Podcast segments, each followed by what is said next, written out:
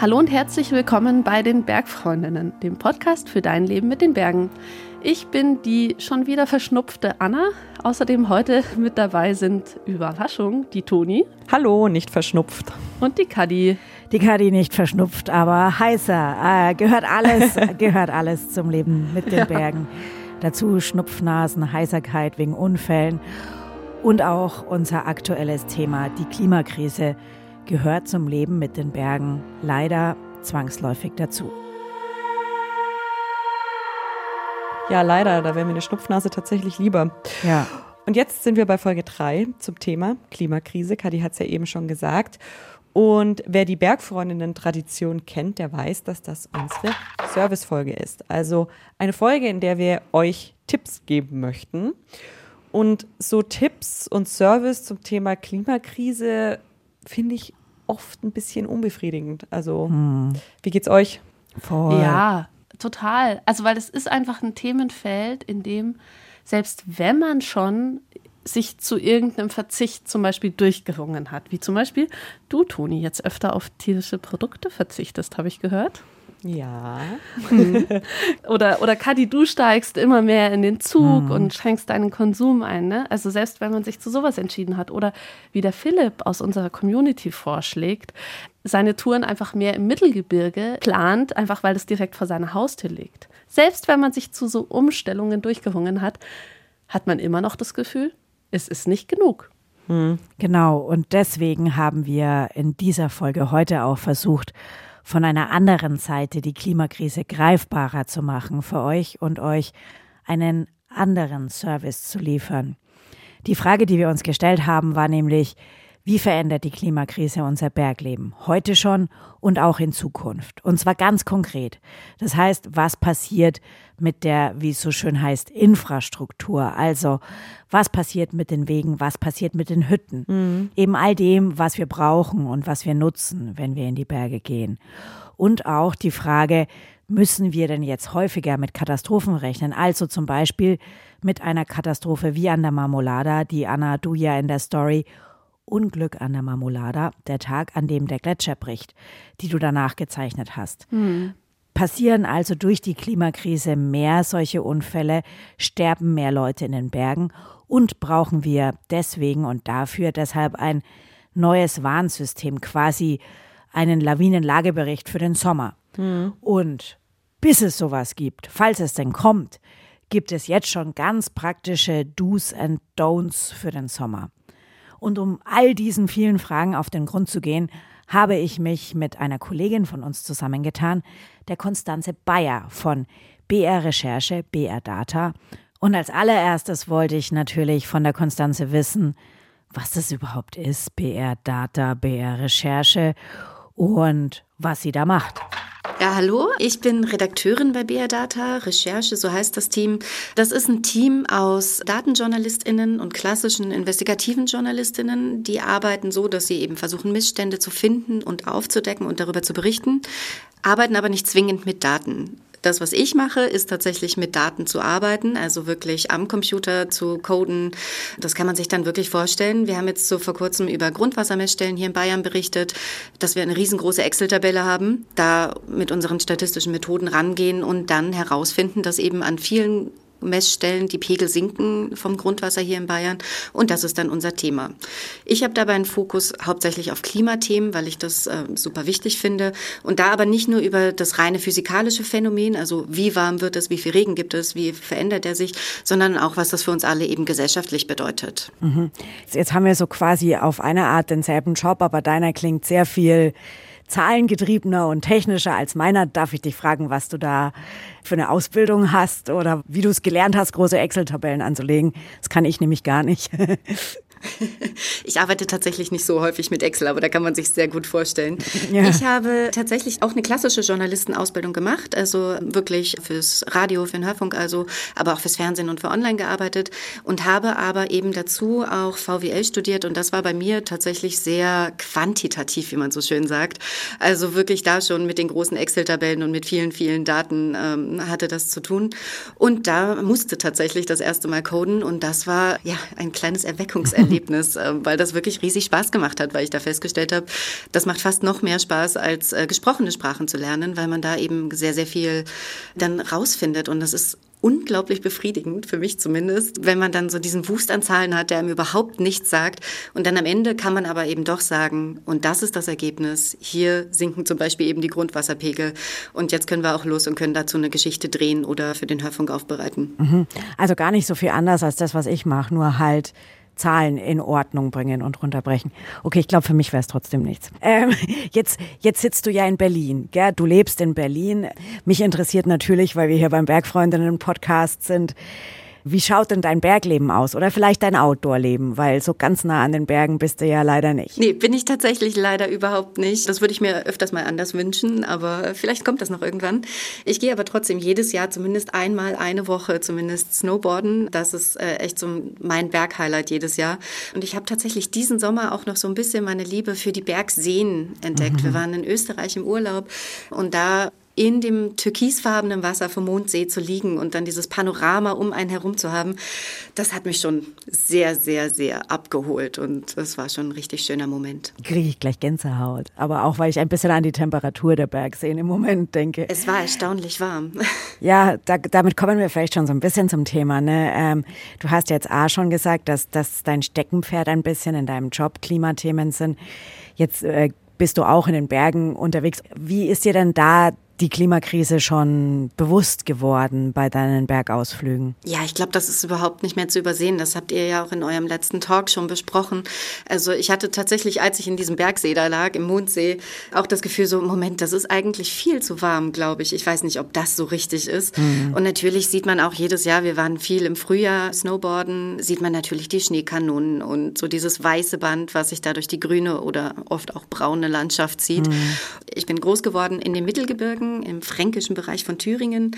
Da gab es früher auch einen kleinen Skilift und der ist schon seit ich weiß gar nicht, wie langer Zeit nicht mehr in Betrieb, einfach weil es gar keinen Schnee mehr gab. Ja, jetzt haben wir dir ja diese große Aufgabe gegeben, ganz viele Zahlen zur Klimakrise in den Alpen zusammenzutragen, zu sammeln, zu sichten. Ich kann mir vorstellen, dass dir da das Ausmaß der Katastrophe, sage ich mal, ist es ja auch, ähm, nochmal ganz anders bewusst geworden ist, als jetzt eben bei so Einzelbeobachtungen, die man dann ja doch hat. Wie, wie war dieser, Datensammelprozess denn für dich? Ich habe mich natürlich schon relativ viel mit dem Klimawandel beschäftigt. Ich würde behaupten, das Ausmaß war mir schon lange klar. Also ich habe da auch vor einer Zeit lang tatsächlich auch für mich dann eben die Konsequenzen gezogen, kein Fleisch mehr zu essen, den Heizanbieter zu ändern und so weiter. Hm. Aber jetzt nochmal in diesem konkreten Kontext wirklich reinzugehen und sich das nochmal anzuschauen, das hat mich schon nochmal sehr berührt, weil die Alpen, so riesige Berge, so riesige Massive, natürlich erstmal mhm. wahnsinnig unantastbar wirken. Und dass man dann aber beim genaueren Hinschauen, eben mit den vielen Zahlen, die man da so findet dazu, festzustellen, dass die eben überhaupt nicht so unantastbar sind, das war schon nochmal ein emotionaler Moment, das wirklich auch nochmal mhm. so reinzugießen. Und das ist auch was, was ich dann im Gespräch mit Freundinnen natürlich auch nochmal besprochen habe, weil man darüber dann natürlich auch das Bedürfnis hat, sich auszutauschen. So, Mensch, hast du das eigentlich mhm. gewusst? War dir das klar? Mhm. Was war das denn dann, was du deinen Freundinnen gesagt hast? Also was war so dieses Eindrücklichste? Was war das, was dir am meisten irgendwie ins Auge gesprungen ist? Was mich am meisten überrascht hat und dann auch beschäftigt hat, ist tatsächlich, wie weit das dort tatsächlich schon fortgeschritten ist. Also man weiß natürlich rein rational, dass diese, diese 1,5 Grad, die als Ziel immer ausgegeben wurden, dass das Durchschnittswerte sind für die ganze Welt. Mhm. Aber dann halt wirklich nochmal festzustellen, dass dieser Durchschnittswert von einzelnen Regionen eben krass gerissen wird, ist einfach ein krasser mhm. Moment. Und wenn man eben hört, wir sind global ungefähr bei etwas über einem Grad, 1,2 Grad, wo wir schon mit der Erwärmung stehen und dann aber festzustellen, die Alpen sind selber schon bei 2 Grad und drüber. Mhm. Das war schon so, what the fuck? Mhm.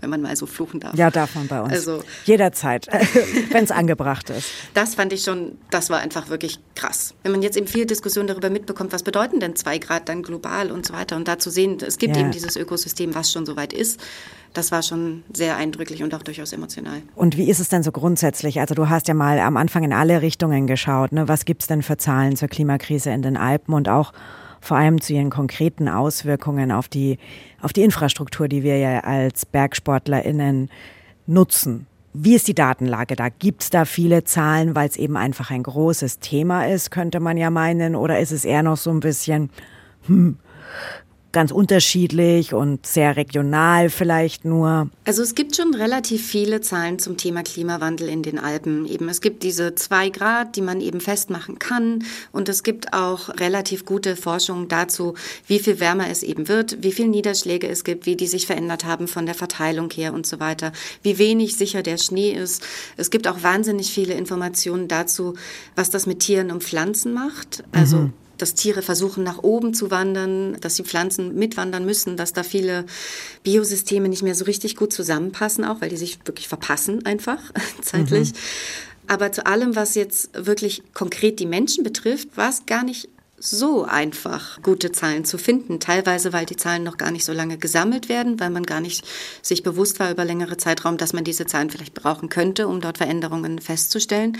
Aber zum anderen auch, da hat sich nie jemand dann so richtig Gedanken drum gemacht. Braucht man über wirklich Jahrhunderte hinweg Unfallzahlen? Welche Unfälle muss man da sammeln? Also das war einfach mhm. tatsächlich jetzt tatsächlich schon ein bisschen schwieriger. Ähm, ich habe deswegen dann auch in der Recherche sehr viel mit Forschern gesprochen und weniger mit öffentlichen Stellen, weil dort tatsächlich schon noch mal mehr Zahlen vorhanden sind, mhm. die dann auch systematisch gesammelt werden und dann eben auch systematisch auch ausgewertet werden können. Jetzt hast du ja gerade schon die Unfallzahlen angesprochen und, und wie sich die Klimakrise auf die Unfälle auswirkt. Dazu kommen wir dann später noch mal.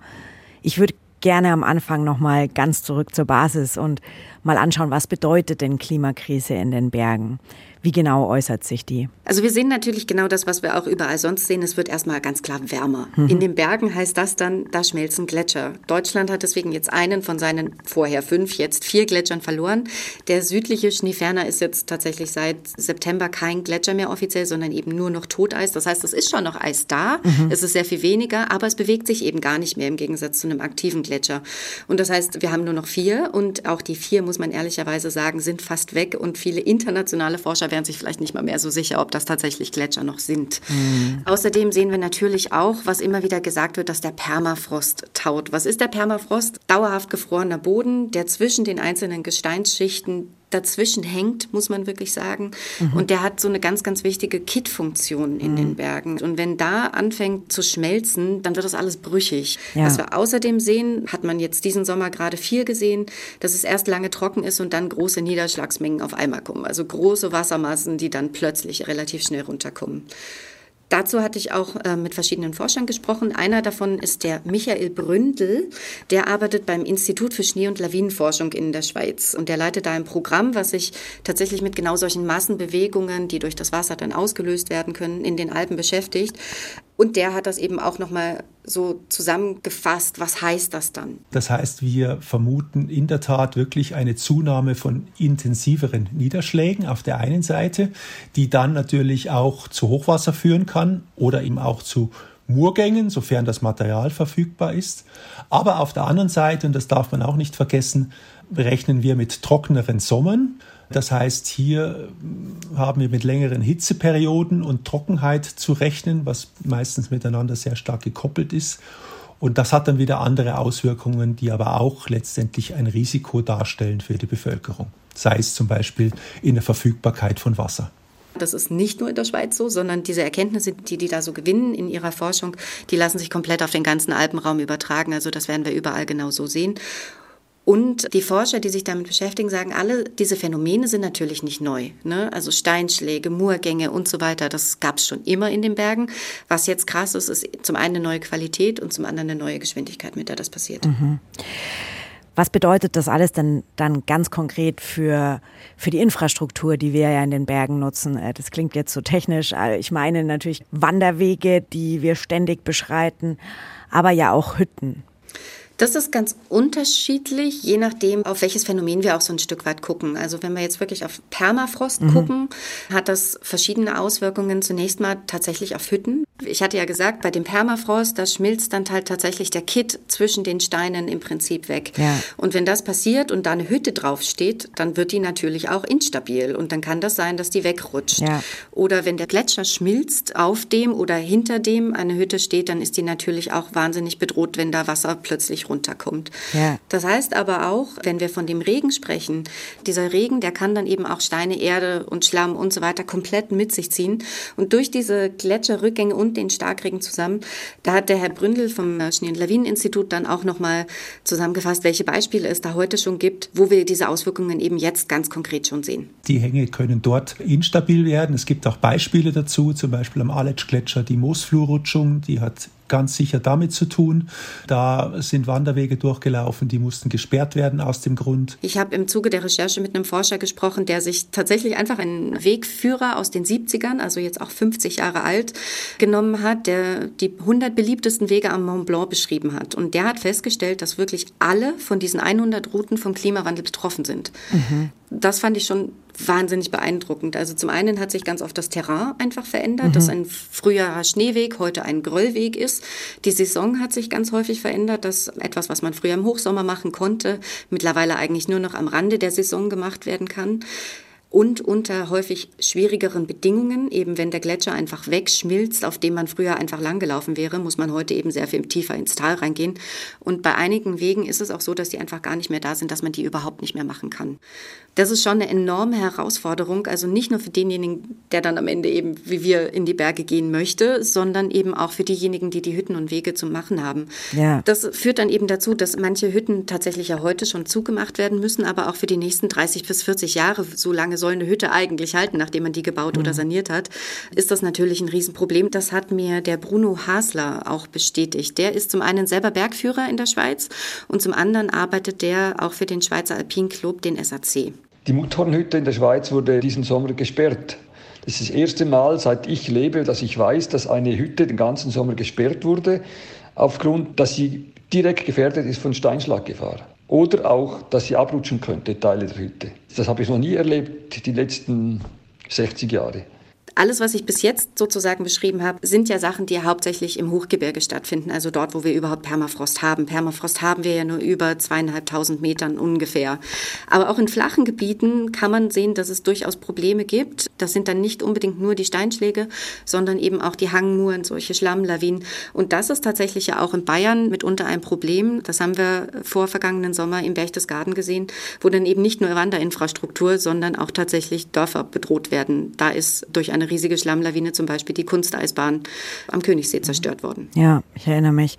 Wenn wir das nochmal zusammenfassen können, also zum einen wird natürlich Infrastruktur zerstört, aber aus der Klimakrise resultieren ja auch ganz konkrete Gefahren für Menschen, die in den Bergen unterwegs sind. Welche sind das denn? Wir sehen zum einen ganz klar diese Felsstürze, also wirklich Steinschläge oder eben dann größere Ereignisse, mhm. wo dann wirklich riesige Brocken runterkommen. Zum anderen diese Muren und Murgänge, also im Umgangssprachlichen sagt man meistens auch Schlammlawinen. Das sind ja auch sehr eindrückliche Bilder, die, glaube ich, alle vor Augen haben. Und sehr viel seltener können wir dann auch noch sehen, solche Eisschläge, wo dann eben mhm. riesige Eisbrocken von einem Gletscher abbrechen. Das ist ja nicht unähnlich zu dem, was eben an der Marmolata passiert ist.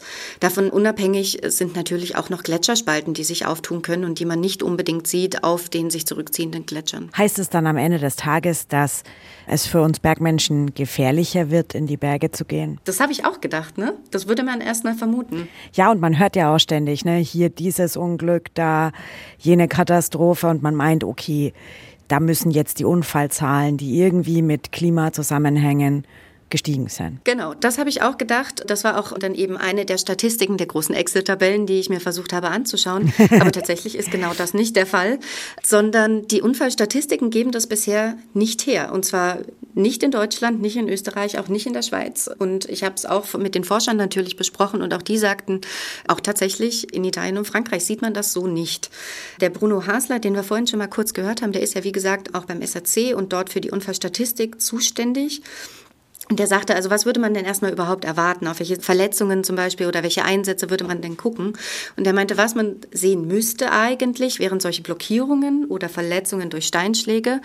Aber das gibt es bisher äh, nicht da, weil auch diese Statistiken natürlich durch super viele Sachen noch beeinflusst werden, weshalb die Zahlen teilweise gar nicht unbedingt zu vergleichen sind. Zum einen sind sehr viel mehr Menschen in den Bergen unterwegs als noch vor 30, 40 Jahren. Zumindest in den mittleren Lagen ist das auf jeden Fall so. Äh, in den höheren vielleicht nicht unbedingt. Mhm. Aber auch das weiß man gar nicht immer exakt, weil natürlich, wenn jemand da nur einen Tagesausflug hinmacht, dann zählt der ja in keine Statistik rein. Und es ist natürlich auch ein Stück weit schwerer zu vergleichen. Also wenn du vor 30 Jahren ein Unglück in den Bergen erlebt hast selber oder dich verletzt hast, musstest du vielleicht eher noch sehen, dass du da selber runterkamst, weil die Kommunikationsmöglichkeiten anders sind. Und, und da kommt halt die Klimakrise auch schon rein, die Saisonlängen verändern sich auch. Also wenn es sehr, sehr lange warm ist, äh, wenn der Herbst sehr lange sehr schön ist, dann sieht man das natürlich auch an den Zahlen. Dann passieren natürlich wesentlich mehr Wanderunfälle, obwohl pro Tag gesehen tatsächlich jetzt nichts Außergewöhnliches passiert ist, außer dass es eben mehr Tage gab, an denen Wanderinnen in die Berge konnten. Also das heißt, das sind alles Gründe dafür, dass diese Zahlen so nicht vorliegen, oder? Ja, genau. Das sind alles Gründe dafür, dass man das an den Zahlen zumindest so nicht sehen nicht kann. Ablesen zumindest kann. in der Schweiz ist es so, dass die Zahlen schon leicht steigen. Aber das lässt sich eben auch durch diese anderen Faktoren erklären. Und das heißt jetzt nicht zwingend, dass aufgrund der Klimakrise die Berge mhm. gefährlicher geworden sind. Diese Aussage lässt sich einfach so leicht nicht treffen. Ja, und dann ist es ja schon auch so, dass, dass die Menschen sich ein Stück weit anpassen, oder? Total, auf jeden Fall. Das ist ja nicht wie, wie auf einer Straße. Ne? Also eine Straße wurde einmal irgendwo hingebaut und ähm, da kann ich mit dem Auto langfahren fahren oder eben auch nicht. Aber an sich kann ich dort nicht ausweichen. In den Bergen kann ich das in den allermeisten Fällen dann schon machen. Und das wird natürlich auch gemacht. Das hat mir der Bruno Hasler vom SAC auch sehr eindrücklich nochmal erklärt. Zum Beispiel, seit ich Bergsteige, wurde am Matterhorn schon dreimal der Routenverlauf geändert, aufgrund des Klimawandels, vor allem aufgrund des Auftauen des Permafrostes. Da gab es vermehrt Steinschlag in der bestehenden Route und da musste man diese diese Gefahrenzone neu umgehen. Das heißt, meistens geht man dann mehr am Grat. Und dieses am Grat gehen, das ist natürlich dann auch nochmal ein Phänomen, was dann daran führt, was ich vorhin von der Forschung am Mont Blanc beschrieben hatte, dass viele Touren einfach auch schwieriger geworden sind. Also wenn das nicht mehr die einfachste Route ist, dann wird es eben schwieriger für denjenigen, der da hochgeht.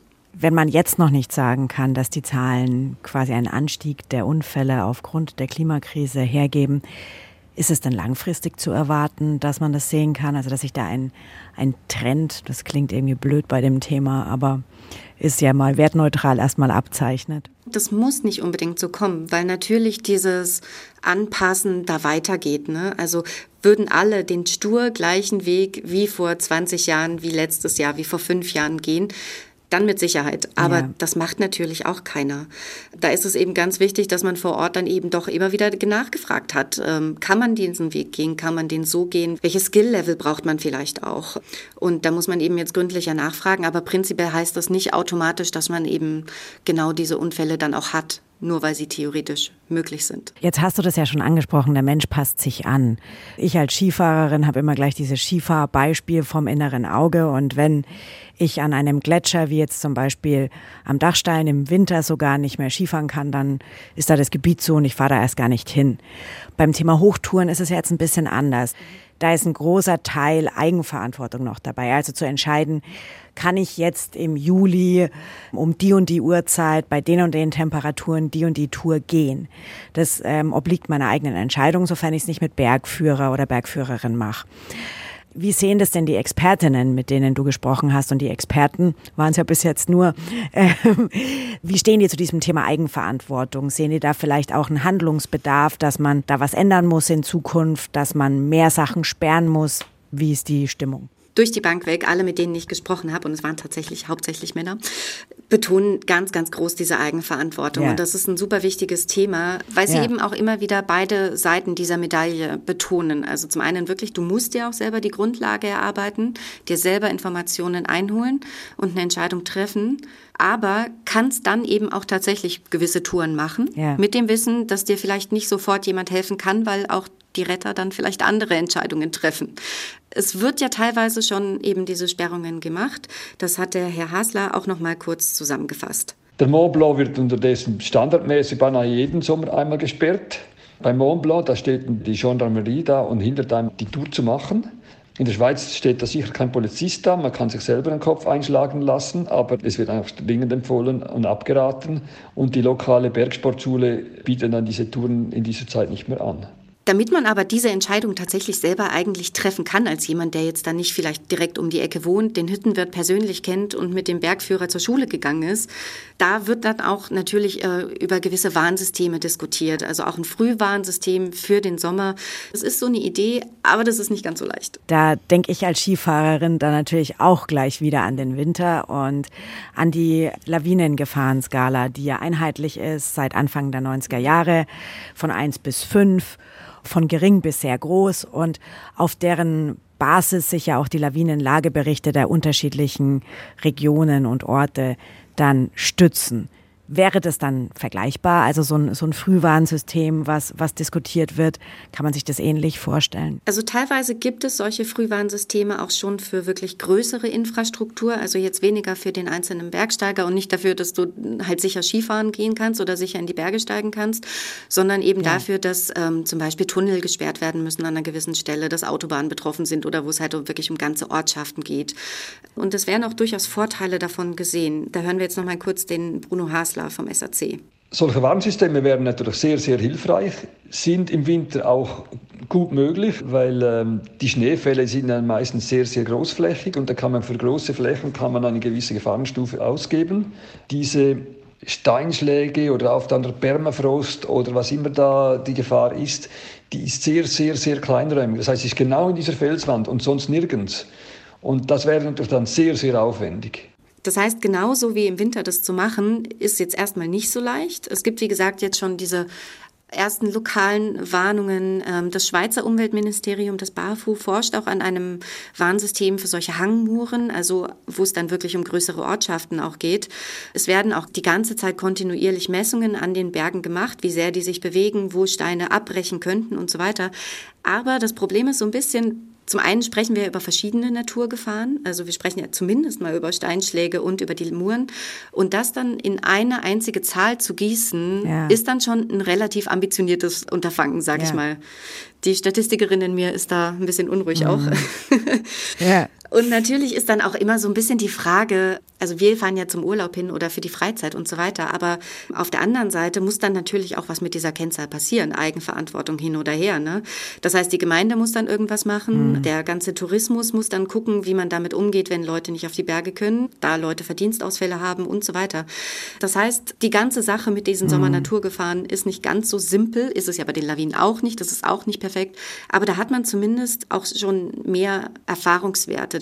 Was jetzt gerade auch gemacht wird, ähm, sind eben Messungen an den Bergen, wo man weiß, dass da die Gefahr besteht, dass was runterkommt. Das ist zum Beispiel auch an der deutsch-österreichischen Grenze am Hochvogel so. Und dort misst zum Beispiel der Jan Beutel von der Uni Innsbruck mit Sensoren ganz viel. Und der hat auch gesagt, also das eins zu eins zu vereinheitlichen ist jetzt vielleicht nicht da, aber es gäbe zumindest Sachen, ja. wo was passieren könnte, was wirklich allen zugutekommen würde. Wo ich extrem viel Potenzial sehe, ist, dass wir die Beobachtungen, die gemacht werden, noch nicht zentral zusammenbringen. Es sind ganz viele Leute draußen unterwegs, die haben Erlebnisse, die kommen danach zusammen. Es ist ja auch ein bisschen gesellig. Die stecken alle auf der Hütte, auf der Terrasse ihre Köpfe zusammen. Ah, hast du hier gesehen, da, hier? Und, und die schicken das auch mit WhatsApp rum. Aber nur in einem sehr kurzen Zeitrahmen und auch nur lokal am nächsten Tag macht, kommt die nächste Unternehmung, das ist dann wieder vergessen. Das heißt, auf dem Weg zu so einem Frühwarnsystem sozusagen gibt es eigentlich schon wahnsinnig viel Wissen, aber das hängt eben in den Köpfen und in ganz lokalen WhatsApp-Gruppen von Leuten in ihrem eigenen Netzwerk. Worauf jetzt jemand, der eben von außen reinkommt, aus München für einen Tagesausflug zum Beispiel kommt, einfach ja. nicht so richtig gut zugreifen kann. Ja weil wir Sperrungen von Bergen schon angesprochen haben, der Hochvogel ist ja tatsächlich gesperrt, wenn ich richtig informiert bin, gell? weil er genau. droht auseinanderzubrechen. Genau. genau. Genau. Jetzt hast du das auch schon teilweise angesprochen. Hinter dem Lawinenlagebericht steckt ja total viel wissenschaftliche Forschung und jahrzehntelange Erfahrung. Außerdem Lawinenkommissionen, die eben vor Ort die Lage beobachten. Auch so ein bisschen, wie du jetzt gerade gesagt hast, eben sehr viel Wissen von Einheimischen, was dann in WhatsApp-Gruppen oder in Köpfen ist. Das ist ja schon total institutionalisiert im Winter eben. Könnte man sowas für den Sommer überhaupt aufstellen? Du hast es jetzt schon so ein bisschen beschrieben und ist auch einfach der wissenschaftliche Background schon so da, weil auch wenn du sagst, ja, diese Phänomene sind schon lange beobachtet worden, teilweise von den ForscherInnen, ist es ja doch ein etwas neueres Problem als jetzt Lawinen. Also wie einfach wäre es, die Basis für so ein System zu finden, die ja in der Forschung und in der Wissenschaft liegt? In einer idealen Welt wäre das natürlich relativ einfach. Wir leben aber nun mal leider nicht in der idealen Welt, sondern in der realen.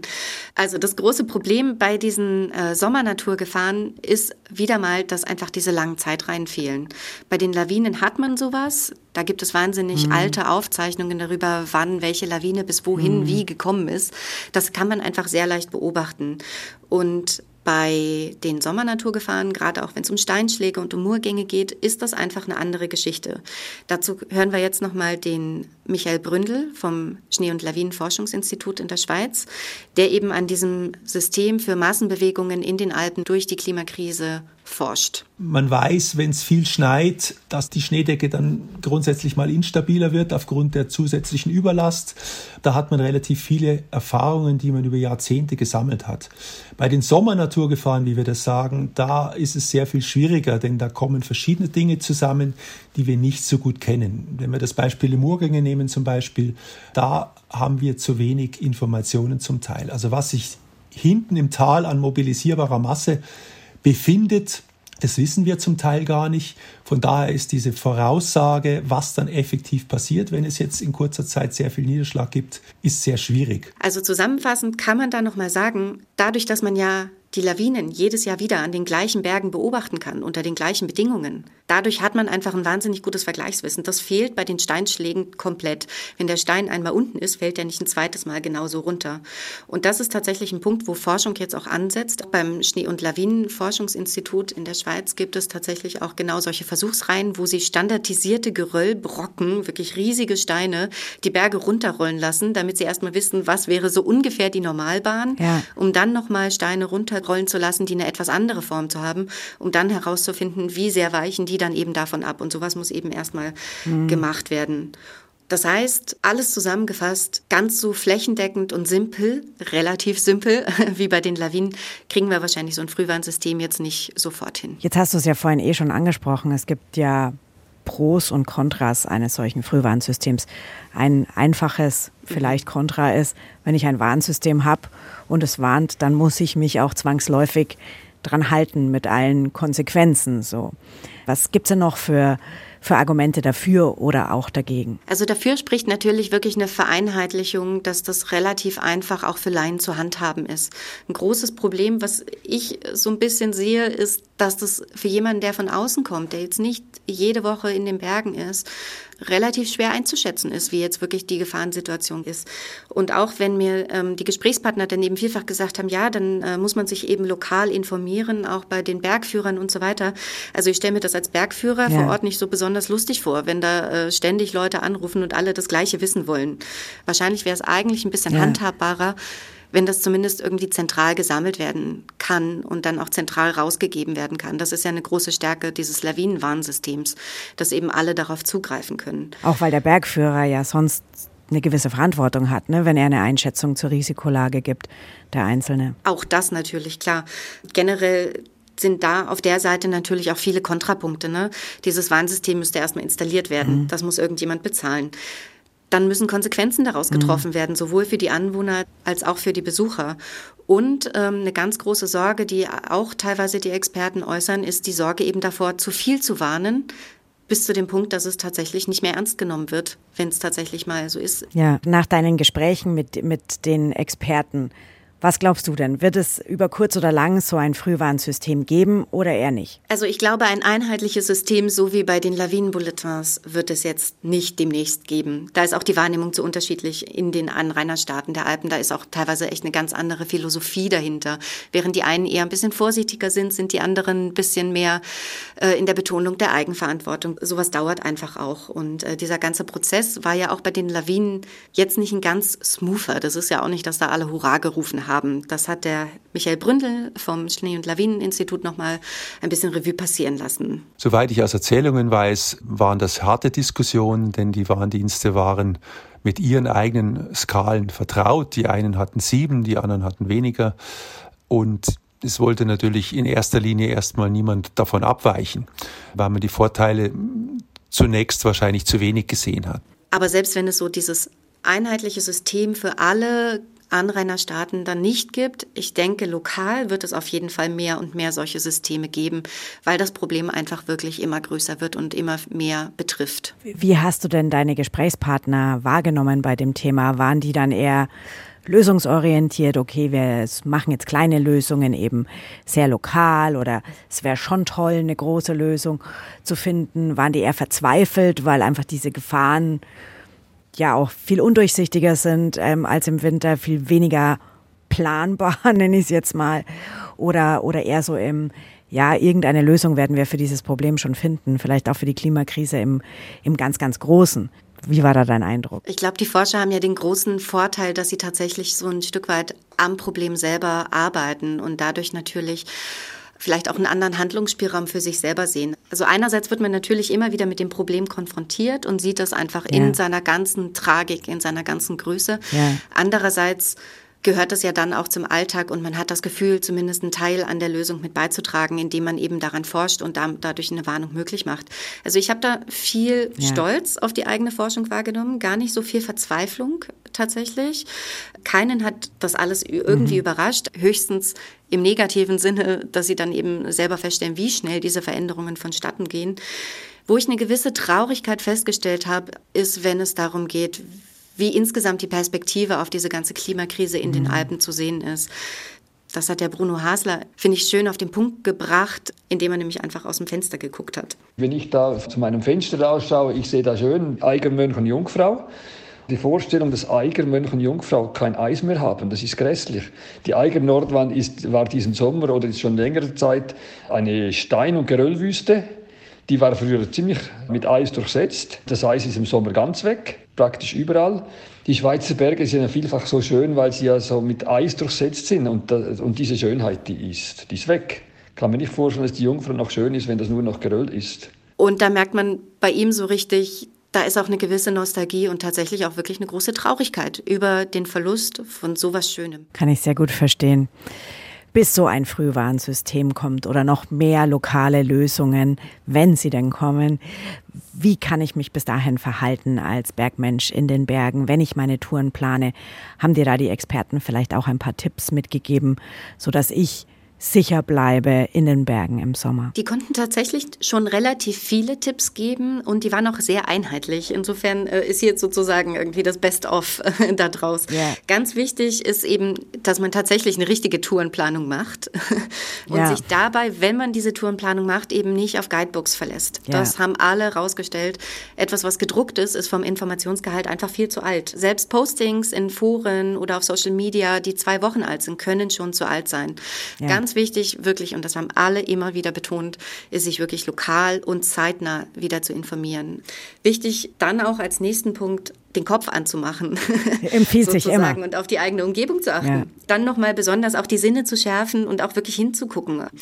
Der Michael Bründel hat dann nochmal einen guten Tipp gegeben. Und dass man dann vielleicht auch eine gewisse Sensibilität entwickelt und sich ein bisschen umschaut, wo man jetzt gerade Picknick macht. Also äh, ist jetzt der Platz unter der Felswand, wo man noch frische Blöcke gerade auf der Wiese um einen herum liegen sieht, wirklich der gute Platz, um mit der Familie Picknick zu machen?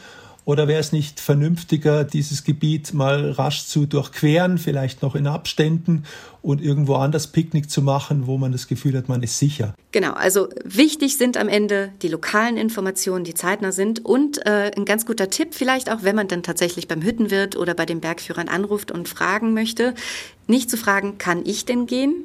Weil das weiß der nicht, der kennt dich nicht sondern lieber zu fragen, ist denn gestern jemand gegangen und wie waren die Bedingungen für den? Dann, man sollte nicht meinen, dass das wichtig wäre äh, oder dass man das tatsächlich nochmal sagen muss, auf Warnschilder auch tatsächlich zu achten und die vorhandenen Warnungen, die es ja gibt, sich dann eben nicht äh, einfach in die Haare zu schmieren und zu sagen, ach, das, das wird schon passen. Ja. So. Gleichzeitig aber eben auch andersrum, wenn es keine Warnung gibt, heißt das nicht, dass alles super safe ist. Das ist halt auch ganz wichtig. Ähm, das ganze Thema Wetter ist dann so der dritte Punkt, den Sie auch wieder viel angesprochen haben bei angekündigten Wetterumschwüngen, Gewitter und so weiter natürlich ja. einfach Touren so leid es einem dann manchmal tut, nicht zu machen. Und wenn man in den starken Regen kommt, sich möglichst nicht in der Nähe eines Baches aufhalten, auch wenn der noch so klein aussieht, weil da eben dann tatsächlich wahnsinnig viel Material runterkommen kann. Mit Blick auf Wetter auch wirklich gut zuzuhören oder darauf zu achten, wer sonst noch unterwegs ist. Dazu hat der Jan Beutel von der Uni Innsbruck noch mal ein schönes Beispiel gegeben vom Matterhorn. Auf allen Kanälen seit drei Tagen heißt, das Wetter schlägt um. Äh, zehn Stunden bevor diese Front losgeht, steigen garantiert noch sieben Seilschaften ins Matterhorn ein. Ja? Und da muss ich einfach sagen, naja, und als letzten Punkt, der auch so ein bisschen resultiert aus dem, was ich bisher erzählt habe, daraus, wie sich die Infrastruktur, die Wege und alles verändert, ganz wichtig auch vielleicht nochmal die eigenen Kräfte ein bisschen defensiver einzuschätzen. Ich hatte ja vorhin gesagt, die Normalwege führen ja meistens über den einfachsten Pfad. Wenn ich davon abweichen muss, muss ich selber natürlich auch noch ein Stück weit Reserve haben. Also wenn der Weg an sich schon das Maximum meiner Fähigkeiten oder meiner Kraft ist und ich dann einfach keine Reserve mehr habe, um einen Umweg gehen zu können, dann bringt mich das natürlich in Probleme. Und das allerletzte, und da wird es dann fast philosophisch, ähm, das hat gerade auch der Bruno Hasler immer sehr betont, aber eigentlich auch alle anderen Gesprächspartner, entspannt an die Tour zu gehen und nicht auf Biegen und Brechen jetzt unbedingt diesen einen Plan abwandern oder abgehen zu wollen und flexibel zu bleiben. Also sich vielleicht auch wirklich Zeitpolster zu nehmen, aber auch ein Polster im Kopf zu lassen dass ich diese Möglichkeit zulasse, dass ich den Berg, den ich jetzt machen wollte, vielleicht einfach nicht gehen kann. Vielen Dank für diese vielen Tipps, die du da zusammengetragen hast. Ich glaube, da kann man viel mitnehmen. Jetzt hast du es am Anfang schon erzählt, Klimakrise ist ein bisschen dein berufliches Steckenpferd und du hast auch Ergebnisse dieser Recherche mit deinen Freundinnen geteilt. Was hat die Recherche denn so insgesamt mit dir gemacht? Ich schließe mich gleich ganz philosophisch an, an Bruno Hasler an. ja, ich finde jedes Thema, was man in dieser, in diesem Kontext sich anschaut, zeigt einem immer wieder, wie abgefahren schön eigentlich diese Welt ist, wie schön das alles ist und wie, wie ein abgefahrenes, komplexes System das ist, was da so toll mhm. zusammen funktioniert und ähm, wie zerbrechlich es aber auch gleichzeitig ist. Und abseits von diesen ganzen Klimagedanken fand ich es sehr schön, dass im Zuge dieser Recherche das ganze Thema und das Wort Eigenverantwortung für mich wieder einen sehr viel positiveren Klang bekommen hat. Ähm, ja. Das hat ja gerade in den letzten Jahren so ein bisschen gelitten. Ja. Aber die Betonung darauf, zum einen selbst eine Entscheidung zu treffen, dazu zu stehen, aber eben auch dann die anderen ihre Entscheidung treffen zu lassen und durchzuziehen, also so ein bisschen live and let live. Das fand ich was sehr bereicherndes, auch für den eigenen Alltag. Dazu zu stehen und eben auch anderen zuzugestehen, dass sie diese eigenen Entscheidungen treffen, die man vielleicht selber nicht treffen würde. Eine letzte Frage habe ich jetzt aber dann doch noch. Ja. Wir haben es jetzt schon ein paar Mal so ein bisschen ironisch angesprochen auch. Du hast ja tatsächlich nur mit Männern gesprochen. Ja. Gibt es keine Frauen in der Klimaberggefahren, Forschung oder waren die alle im Urlaub? Doch, gibt es natürlich. Das ist insgesamt natürlich jetzt keine Riesen-Community. Also es sind jetzt nicht tausende ja. Forscher, die an diesem ganzen ja. Thema arbeiten. Es gibt da vereinzelt Frauen, ähm, aber es sind tatsächlich sehr wenige. Und es ist schwerer, sie zu finden und ans Mikrofon zu bekommen, wahrscheinlich auch. Ja, und natürlich dann auch, ob das dann genau der Punkt ist. Also, ähm, mit dem sie sich auskennen oder ob sie einen anderen genau. Fokus haben. Hm. Ich glaube, hätten wir noch sehr viel mehr über Permafrost sprechen können oder wollen zum Beispiel, hätten wir auch noch eine Frau haben können, aber gut irgendwo muss man ja dann auch immer ein bisschen Schluss machen. Das ist richtig. Aber dann merken wir uns das Thema Perma, weiblicher Permafrost einfach für die Zukunft. Vielen Dank, Konstanze. Es war sehr spannend, finde ich. Also tatsächlich, was ich auch mitnehme, das hast du jetzt auch gerade schon gesagt, ist, wie komplex das ganze System ist und wie gut es funktioniert eigentlich, wenn wir es nicht gerade aus dem Gleichgewicht bringen. Ich hoffe auf jeden Fall, dass wir das irgendwie hinkriegen. Himmel, Himmel, Himmel.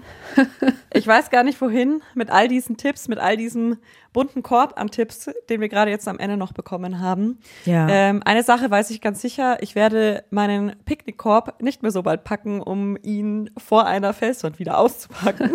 Bloß nicht. Ähm, aber was ich wirklich ganz spannend fand, das kam mir so beim Hören, dass ganz, ganz viele Themen angeschnitten wurden, mit denen wir uns hier im Podcast schon mal beschäftigt haben. Also zum Beispiel oh, ja. Selbsteinschätzung oder Wetter oder auch oder Tourenplanung, Herr Chips Cola verhext.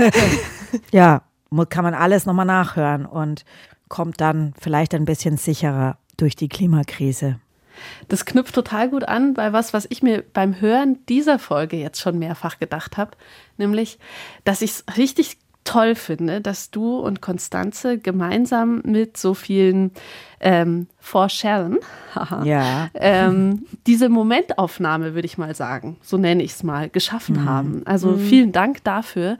Ich fand es wirklich extrem umfassend und vielseitig und habe dauernd so gedacht, boah, also diese Folge, die muss ich mir auf jeden Fall für den Fall eines irgendwie Generalbreakdowns des Internets auf eine Festplatte ziehen, um die dann in zehn Jahren mal anzuhören und zu gucken, gibt es das Frühwarnsystem jetzt oder was ist Phase? Anna macht schon wieder die nächste Katastrophe auf, das, den Generalbreakdown des Internets. Jetzt reicht's mal mit Katastrophenthemen. Oh ja. Genau. Ja, also wir haben da ja auch schon im Team drüber gesprochen. Wir haben zurzeit ein bisschen traurige beziehungsweise schweren Themen, aber ähm, irgendwie auch nur, wenn man mit einem traurigen Auge drauf schaut. Und deswegen habe ich mir gedacht, dass wir gegen Ende dieser Klimakrise-Staffel vielleicht doch noch irgendwie was Positives mitnehmen und etwas Positives rausziehen für uns. Und da habe ich mir eine sehr, sehr positive, tolle Person ausgesucht, nämlich die Lena Müller. Vielleicht kennen einige von euch sie schon. Also gerade wer sich für Klimaschutz und Outdoor-Sport, speziell Klettern interessiert, hat sie vielleicht schon mal in irgendeinem anderen Podcast oder einem anderen Interview kennengelernt. Die Lena, die hat, würde ich sagen, ihr ganzes Leben eigentlich dem Klimaschutz gewidmet. Also sie promoviert in dem Bereich, sie ist bei Scientists for Future, sie hat ein eigenes Konzept entworfen, wie man klimafreundlich klettern gehen kann, das EcoPoint-Konzept. Und was genau das ist, was die Lena sich da hat einfallen lassen und wie sie es geschafft hat, ihren ökologischen Fußabdruck um ganze 50 Prozent zu reduzieren, Krass. das werde ich sie fragen und ihr könnt es dann nächste Woche hören. Ich bin schon sehr gespannt auf dein Interview mit der Lena, weil ähm, ich habe sie kurz kennengelernt auf dem Bergfilmfestival am Tegernsee und war sehr beeindruckt von der Konsequenz, mit der sie das Thema Klimaschutz angeht. Mit einer positiv optimistischen Konsequenz. Absolut. Ja, ich bin sehr gespannt, Sie nächste Woche hier zu hören. Bergfreundinnen ist ein Podcast von Bayern 2 und den Munich Mountain Girls. Autorin dieser Folge ist Kadi Kestler. Redaktion hat Ann-Kathrin Wetter gemacht. Und jetzt sagen wir einfach nur noch Ciao. Und bis nächste Woche. Tschüss. Tschüss!